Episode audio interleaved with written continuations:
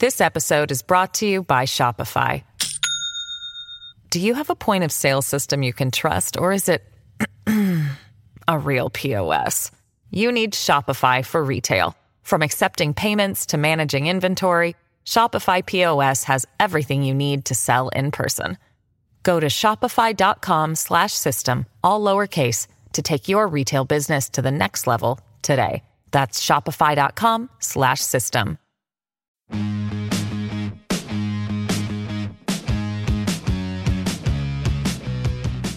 Hello, and welcome to Powerhouse Politics. I'm ABC News Chief White House Correspondent Jonathan Karl. And I'm ABC News Political Director Rick Klein. Rick, a lot of strange things happening. Uh, we've got a lot of strange things happening. We've got these, I don't know, Joe Biden is building his transition team. I think we're going to soon have announcements, perhaps a chief of staff uh, quite soon. Uh, not far beyond that, we'll hear some cabinet. He is building his transition. He is proceeding and preparing to take the oath of office on January 20th. Yet on the other side, a lot of noise out of the White House. The president hasn't conceded. He, Joe Biden, I don't get the sense he's waiting by the phone for the call, uh, but the call certainly hasn't no. been been made by by Donald Trump. In the meantime, all of that happening, we have uh, you know a round of firings, and it's not just Mark Esper. Uh, you've had uh, three other uh, senior officials at the Pentagon, boom, gone, fired.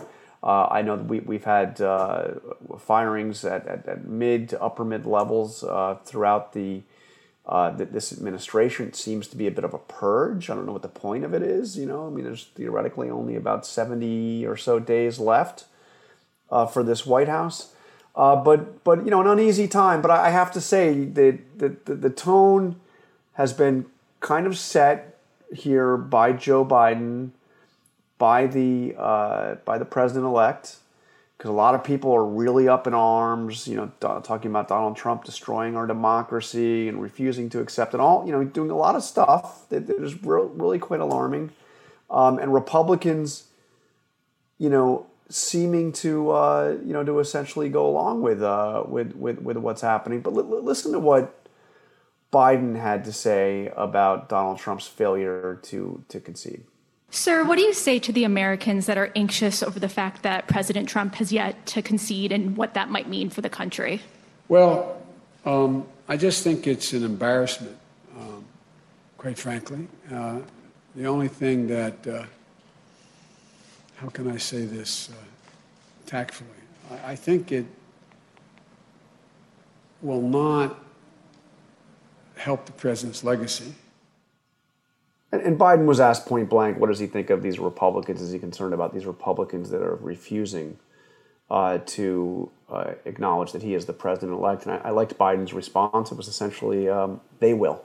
They will. they will. They'll get there. But but but Rick, um, one other uh, one other bit of sound here um, from Mike Pompeo, who likes to tell us, or the president likes to tell us, he was at the top of his class at West Point.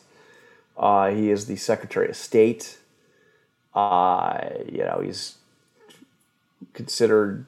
I don't know. Some people like to say he's one of the adults in the room. I, I, but he's the Secretary of State. He's, he's he's got a very important position in our government. He's in the direct line of succession. All of that. Um, but he was asked a uh, he was asked a question at the uh, at the State Department by a reporter, and his response set off some alarm bells. So I want to play this most of what people have heard is just the first sentence in his answer to this question. Trevor has been kind enough to cut a, the, the, the full answer, and I, I, I want everybody to hear. We'll play it long. I want we'll play, play, it long. Yeah. I want everybody to play it long, and then I want to I want to get your reaction to it. Is the State Department currently preparing to engage with the Biden transition team? And if not, at what point does a delay hamper a smooth transition or pose a risk to national security? there will be a smooth transition to a second Trump administration. All right, we're, we're ready. The, the world is watching what's taking place here. We're going to count all the votes. When the process is complete, there'll be electors selected. There's a process. The Constitution lays it out pretty clearly. The world should have every confidence that the transition necessary to make sure that the State Department is functional today, successful today, and successful with the president who's in office on January 20th, a minute afternoon will also be successful. I went through a transition on the front, and I've, I've been on the other side of this. I'm very confident that we will uh, do all the things that are necessary to make sure that the, the government, the United States government, will continue to perform its national security function as we go forward. Rick, so uh, John, there's a lot. Yeah, yeah, yeah. There's a lot in that answer. Yep. Yeah. And that first sentence is what flipped everybody out. You know, he's saying uh, Yeah, transition sure. to a Trump second Trump uh, uh, uh, term, but I don't know. I mean, I don't think that's really what he was saying. I think it was. I think it was arguably quite irresponsible that, that answer that, that, that went around the world and made it look like, oh my God, maybe we're not going to see a transition of power here. But Yeah. but what'd you make of the second part of the answer? Yeah. So look, I, some real talk on this, John. Eh, let- Let's let's get let's get real and try to decipher this because it, it actually does it does require a certain degree of translating Trump speak into normal English because people like Mike Pompeo and frankly the Washington press corps we've gotten pretty good at understanding how the president consumes information how he hears things so yes that first part of that answer that is pure Trump speak uh, you can almost hear the hint of hint of a laugh uh, in his voice, uh, like a, a little bit of a smile after he says that it'll be a successful uh, transition to a second Trump administration. Because guess what? He knows. And guess what else, John? Everybody knows. It, it is over. John, I, I'm asking you this very seriously and um, very, very forthrightly. Are there people that uh, that that are populating the high ranks of this government right now who honestly believe that Donald Trump will be sworn in for a, a second term. I, I, not, not are there people? There, of course, there are people, but but but how prevalent is that view? The president's uh, tweets and and public statements notwithstanding, how realistic do people around the president, in the government and in the campaign, think? It is that the tens of thousands of votes in four or five states will be overturned, and that the president will be inaugurated for a second time. I've been told by multiple people close to the president who are speaking to him every day during this process, some of whom are actually involved in pursuing these legal challenges, who have told me that he doesn't believe that there's a chance that this is overturned, that he, Donald Trump, understands that it is over. And I ask, well, why is he doing this?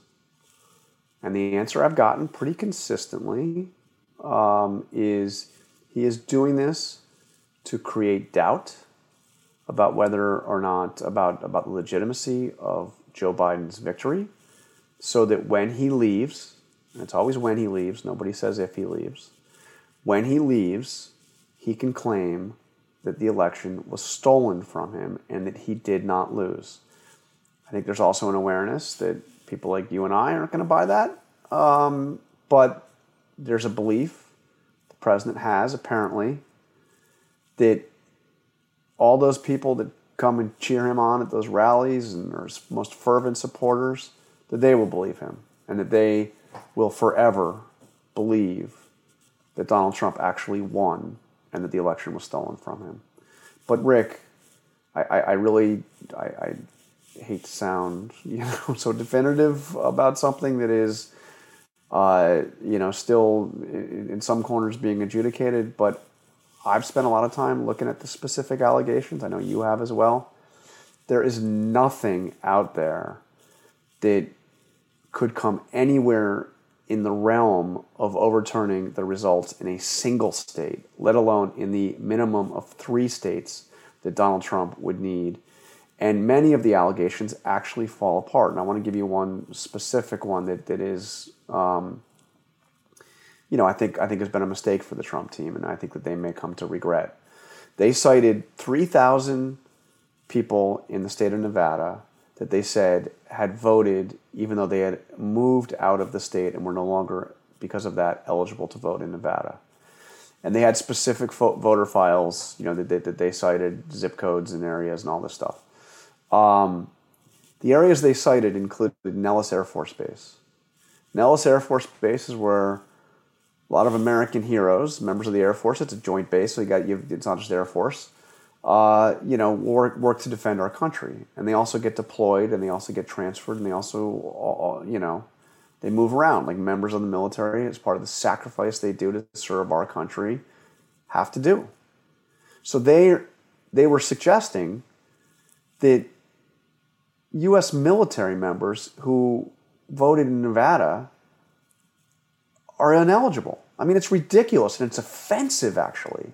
But they don't have the facts. They're flailing around.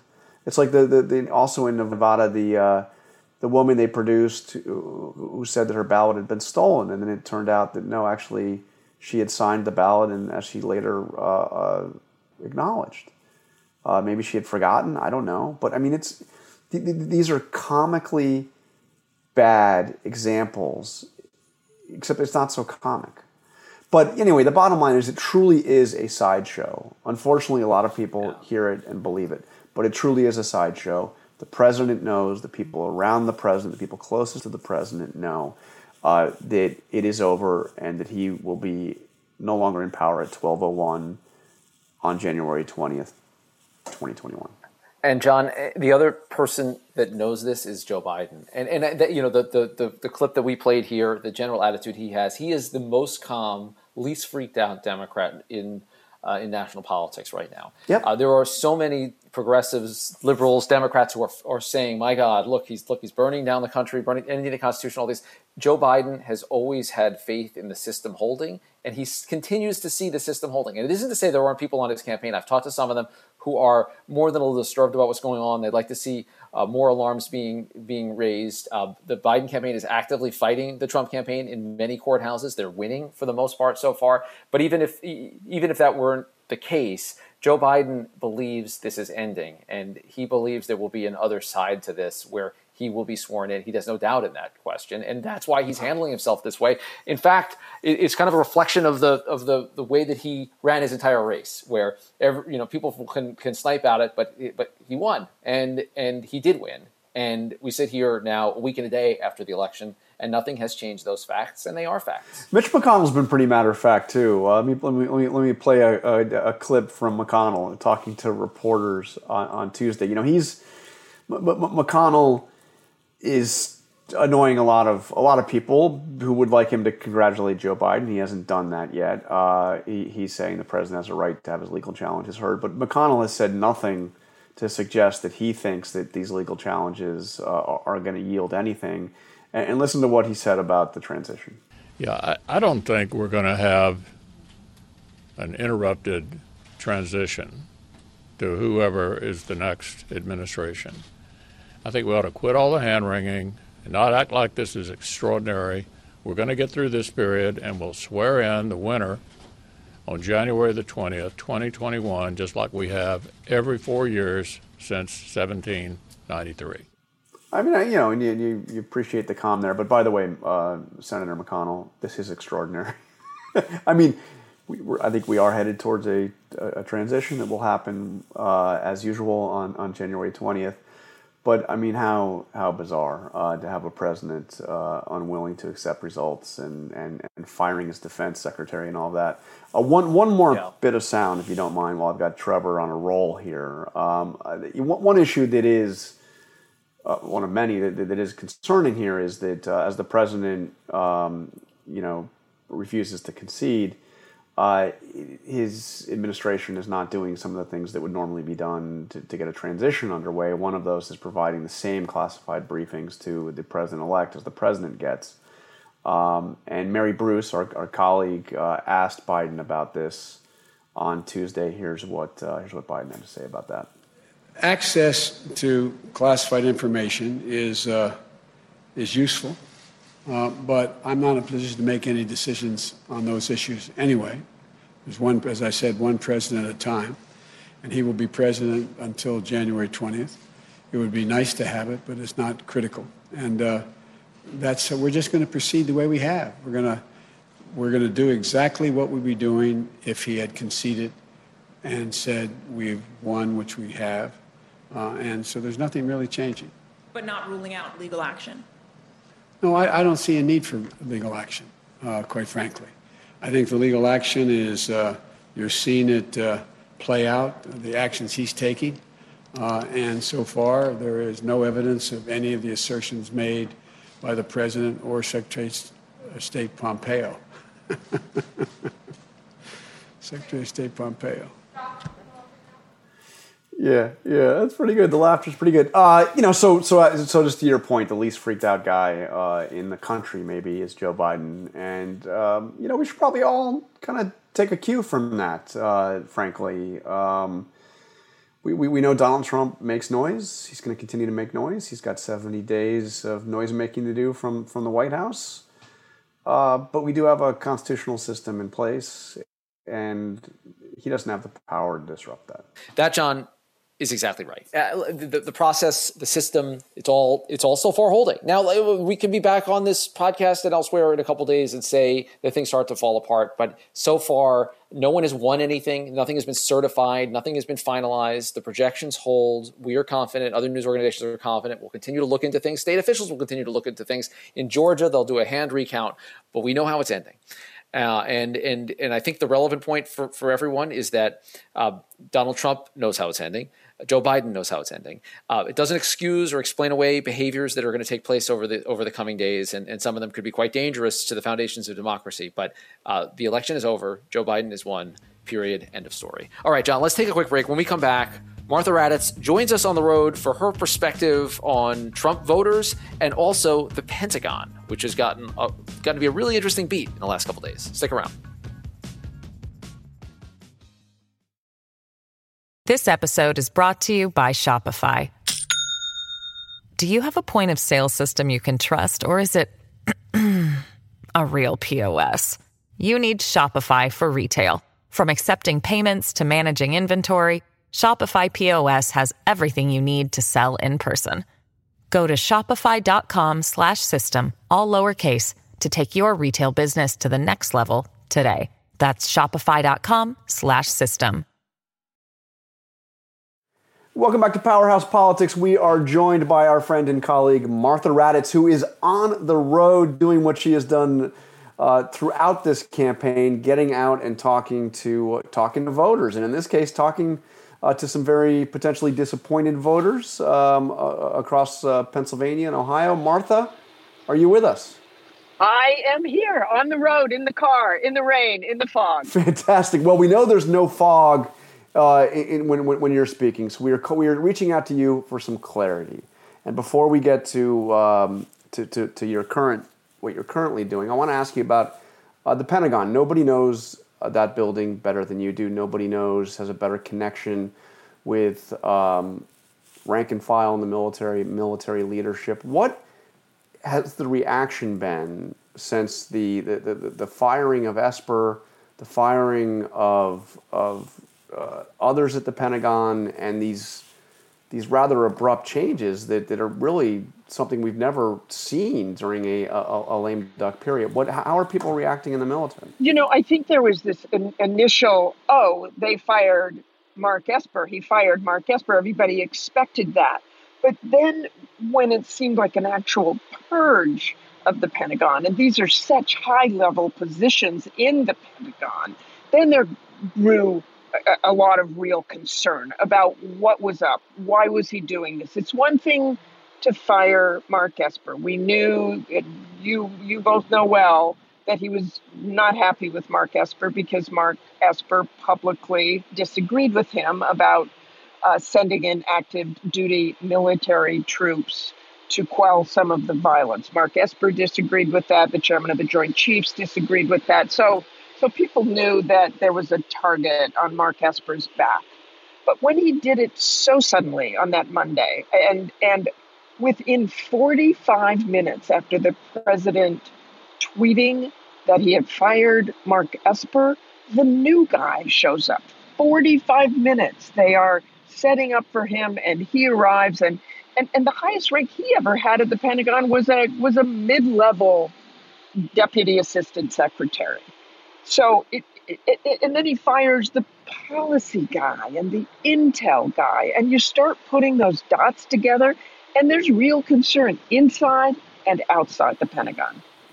Well, I mean, it is rather remarkable just just to just to look at Esper's replacement for a second. So you have you you have Christopher Miller, who, as you point out, was mid level at the Pentagon but he was only mid level for a few months. I mean, I mean, I I don't know if he was there long enough to know his way around the E ring. Um, I mean, we, we I mean, it's really quite remarkable. And then you have the, the, guy that's been brought in to, to be the head of Intel is is is what thirty three years old. I mean, what, what what's his background? I'm thirty four years old. I mean, not only do you have Chris Miller, who who you rightly point out had only been there a few months. He's a he was a special ops guy. Trump loves those guys. Trump loves these special operators and and you know the the bang down the door types. I think Chris Miller is not looked at as a hardcore zealot um, for for the president, but but rather someone who is more malleable. Um, he is not Mark Esper. He is someone who, if there is a suggestion of whether it's a military operation or whether it's you know uh, federalizing troops, that he might go along with that. And you have the the guy now who's going to head intelligence, a 34 year old who, uh, uh, you know, uh, the E ring of the building, you may not even know what the E ring is, but these are hardcore Trump supporters. And, and that's what really worries people. Why did he do this? With just two months left in office, what is the point? Why would you have this purge? I want to ask you about the the journey you're on now, and and to my mind, I, you know, one of the most valuable things that I think we've done at ABC News has been the way that you've been out there in the country, other correspondents as well. But you've also stayed in touch with so many of the folks, and I think you know you've you've you've shared some of your text message conversations and uh, and uh, follow up talks with with so many folks. What what is your sense of what the aftermath looks like from Trump Trump world that we, we know the president is is claiming that this election is still uh, uh under some kind of question or un, kind of doubt. We know the facts don't bear that out, but do people are are Trump supporters that you're talking to? Are they listening to that? Do they care about this? Do they think it's over? You know, you have good timing, Rick, because we just passed a massive Trump "Make America Great Again" sign, which I think, you know, there are many, many, many people who right now are listening to what Donald Trump says. Remember, he's he got uh, around 70 million votes. There are people out here who do not think that Joe Biden is the legitimate president elect. These are hardcore supporters who are devastated, who don't like the media, uh, who, who think we had no right to project that on uh, the election in any way but you also have and and you know again it really has been valuable getting an outside look and driving out and you know crossing the country and staying in touch with people. I mean especially during covid it's not like we can really you know pop onto an airplane any time of day and run out and and and talk to someone. There are supporters who the very night of the election understood that things might not go the way they had wanted them to go. And some of the hardest core people, people who, who literally said they thought the president walks on water, said it's time for him to move on. But you know, kind of going back to what, what we were talking about before and what John was talking about in the Pentagon, there are people who are really concerned how these 70 million people will react after um, after election day or before election day. What what will happen? To the people who are so devastated and are determined that Donald Trump is president and should be president for another four years. Let's get back into the Pentagon. Um, you, you, you mentioned the, the thing that, that really seemed to, to destroy the relationship between Esper and the president was when he made it clear uh, that, that he did not think that the Insurrection Act uh, uh, he, he didn't agree that, that, the, that the protests and the violence that we'd seen in American troops justified invoking the Insurrection Act and sending in U.S. active duty military to the, to the streets of American cities. But there was another person that felt that way, and that was uh, Mark Milley, the, the chairman of the Joint Chiefs of Staff. Now, if, if we, he's still there. I, I don't, I don't actually don't hear any talk of the president trying to, uh, uh, trying to replace him. Um, but what, what, what, is, what is your sense if, if, there is an, if there is an order that, that, that you know, to, to send troops into American cities or to, you know, a last, last ditch military adventure abroad? uh, something against Iran. Uh, what's going to be the reaction inside that building now? Esper's gone, but the Joint Chiefs are still there. I, I think all of them, and you know, when we think about the military, they are under civilian control, certainly, yep. but they all know. And, you know, it's all through the ranks. You are never supposed to follow an order that you believe is illegal or immoral. And I can imagine anyone uh, in the Joint Chiefs now, I can't imagine any of them following an order that they thought was illegal or immoral.